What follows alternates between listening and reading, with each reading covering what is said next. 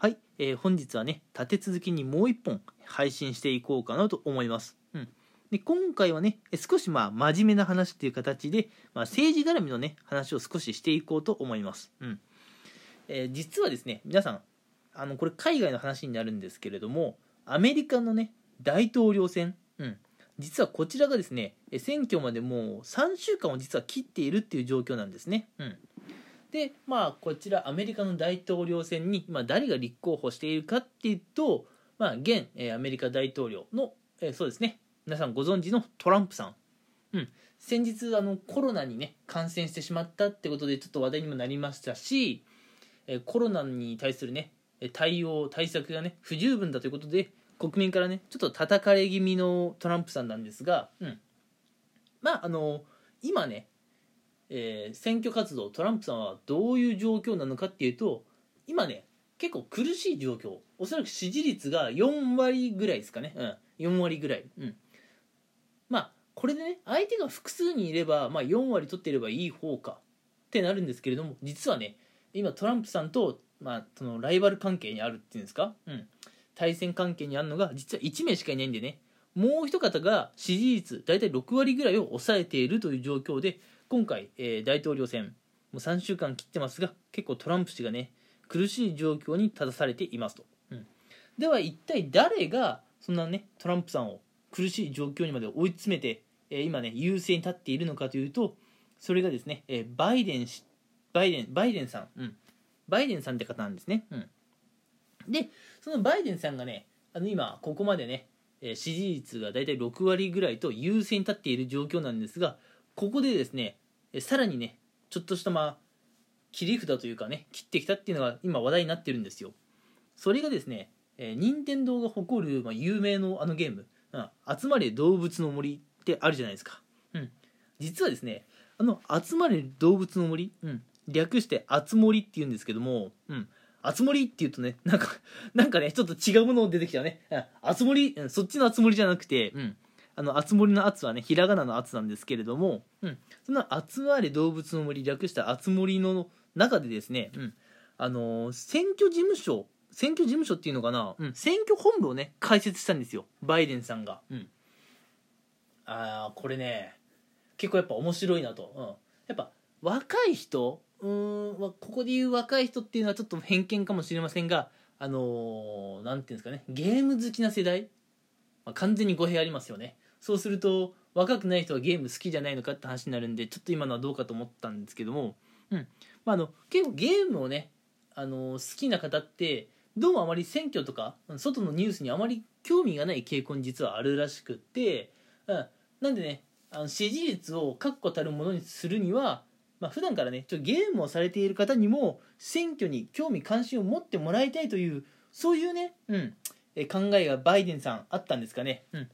あの、あつ森はね、結構今、ユーザー多いですから、うん、そこでね、うん、選挙活動の呼びかけ、うん、選挙に積極的に参加してほしいってことと、まあ、自分にね、票を入れてほしいっていうアピールが、このバイデンさんできれば、大統領、うん、確固たるものになるんじゃないかなということで、えー集まれ動物の森、あつ森でですね、バイデンさんが選挙本部を開設して、今、選挙活動やってるっていうのが結構話題になってるんですね。うん。日本ではですね、まあ、ちょこっとね、えーこんな取り組みやってみようと、うん、ゲーム内でね、えー選挙活動やってみようっていう話が、ね、以前ありましたが、うん、誰とは言いませんけれども、まあ、あの結局ね、うん。まあ、それはちょっとまずいんじゃないってことで日本ではダメだったけどもアメリカではね、うん。まあ、あの実際今バイデンさんがやられているとうんいうところなんですね。うん。まあまずこれ賛成か反対かっていうと僕は全然賛成なんですけどね。うんバイデンさんやっぱなかなかね面白い切り口で来てくれたなっていうところがありますね。うん。うんそうですね。いや結構まあ好印象な感じありますけどね。ゲームの世界でまで選挙活動やって。うん。わざわざさゲームの世界に来て、まあ、あんまり口うるさく言われたら嫌だけど、うん、まああのね、まあ、ゲームの世界でちょっとぐらいねあの選挙とかね政治の話をされたら、まあ、ちょっとはねあのゲーム好きで、うん、日頃外の情報に興味がない方でも、まあ、あの興味を持ついい機会になるのかなってことでバイデンさんのこの取り組みは僕は好きなんですけどね。うん、で、えーまあ、僕が思うにここからさらにバイデンさんね支持率を伸ばしてくるんじゃないかなと思うんですよ。うん、っていうのもねあんまり年齢性別問わずいろんな人にねこう寄り添っていこうっていう姿勢がねバイデンさんは強いと思うんですね。それがトランプさんとの差だと思っていて、うん、トランプさんあんまり寄り添っていこうっていうのがねちょっと足りないかなと思っていてその点バイデンさんの方が、え、そっちのあの国民のね皆さんいろんな方、年齢とかね性別とか問わず、うん、寄り添っていこうっていうちょっと気持ちがあるかなと思っていて、まあ、ゲームをやってね、うん、いろんな世代の方に知ってもらいたいっていうのもねその一つですよねというところです。うん、まあバイデンさんなんか9月にもやられていたそうですね。9月にはなんかあのバイデンさんの看板などを、まあ、プレイヤーの方がねあつ森の世界で、まあ、庭とかにね、まあ、設置できるようなそういう取り組みも実はやっていたそうなんですけれどもまあ今ここに来てねさらに、えー、再注目を集めているというところでした、うん、アメリカの政治家はね選挙活動のためにね、まあ、ゲームの世界にまで足を踏み込んでくると、うん、まあ面白い時代なんじゃないかなってことで僕はこれ結構好印象に捉えてますけどね。はい。えー、このバイデンさんがねもしね、えー、当選したらどうなるのっていう話をねまあお金好きの私のうんちょっと方からね言わせてもらうとまあ FX とかねうん、ちょっと面白いことになるんじゃないかなと僕は思ってるんですよ。うん、っていうのも僕お金好きな上に今 FX もねちょっとやってるんですけれどもあのもしねトランプさんがあの当選したらあまりね FX のね、まあ、為替レートとかねあ為替レートとかねあんまり変わらないと思うんですけどももしねバイデンさんが当選した場合 FX のところがねまあ4年に一度の大きなお祭りを迎えるんじゃないかなと思っているんですよ。っていうのもねうんとまああの円高になるかなっていう気はしてるんですね。うん。円高になる、うん、で、まあ、円高になるって分かっていてうん。まあ、まあそれがね100%そうだと言っちゃうとちょっとまあ嘘になな嘘っていうかねちょっと責任取れないんでそこまでは強く言えないんですけどもまあ円高になるんじゃないか、うん、バイデンさんがね当選したら。バイデンさんが当選したら円高になるんじゃないかって言われていてもしそれがね本当だったら、まあ、このいい儲け話ですよね。この大統領選って。うん、なので、まああの FX とかやってる方からするとこのバイデンさんがね熱盛でさらにね支持率を確固たるものにしようとしているというこの取り組みはねあの聞き逃せない話かなというところでしたね。うん。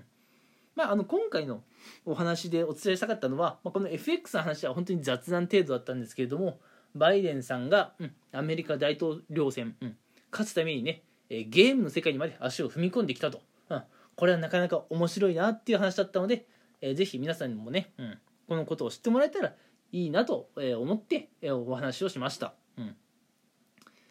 まあ、ちなみにだけど一方で日本はちょっと遅れてるよね。うん。それはちょっとダメなんじゃないって話があったもんね。うん。以前日本でもねうん。あの熱盛使って 選挙活動をやろうとしていた人いましたけど、うん、俺別にやってもよかったんじゃないかなと思ってるんですよね。うん、あれなんだっけ？なんか違法違法っていうか違反するんだったっけ？それともなんか違反ではないけど批判が来ることを恐れてやめたんだっけ？ちょっとそこは僕もすいません記憶曖昧なんですけれども日本ではねやってないってところでやっぱアメリカよりねちょっと遅れてるなと思ったんですよね。うん。という最後独り言を入れましたと。うん、えたんな感じね、え、今回立て続けに2本のね配信をしていきましたがどうだったでしょうか。はい。てなところで、ね、今回もこの辺で、えー、終わりにしたいと思います、え、今回も聞いてくださってありがとうございました。また聞いてくれると嬉しいです。はい。それではまた聞いてください。ありがとうございました。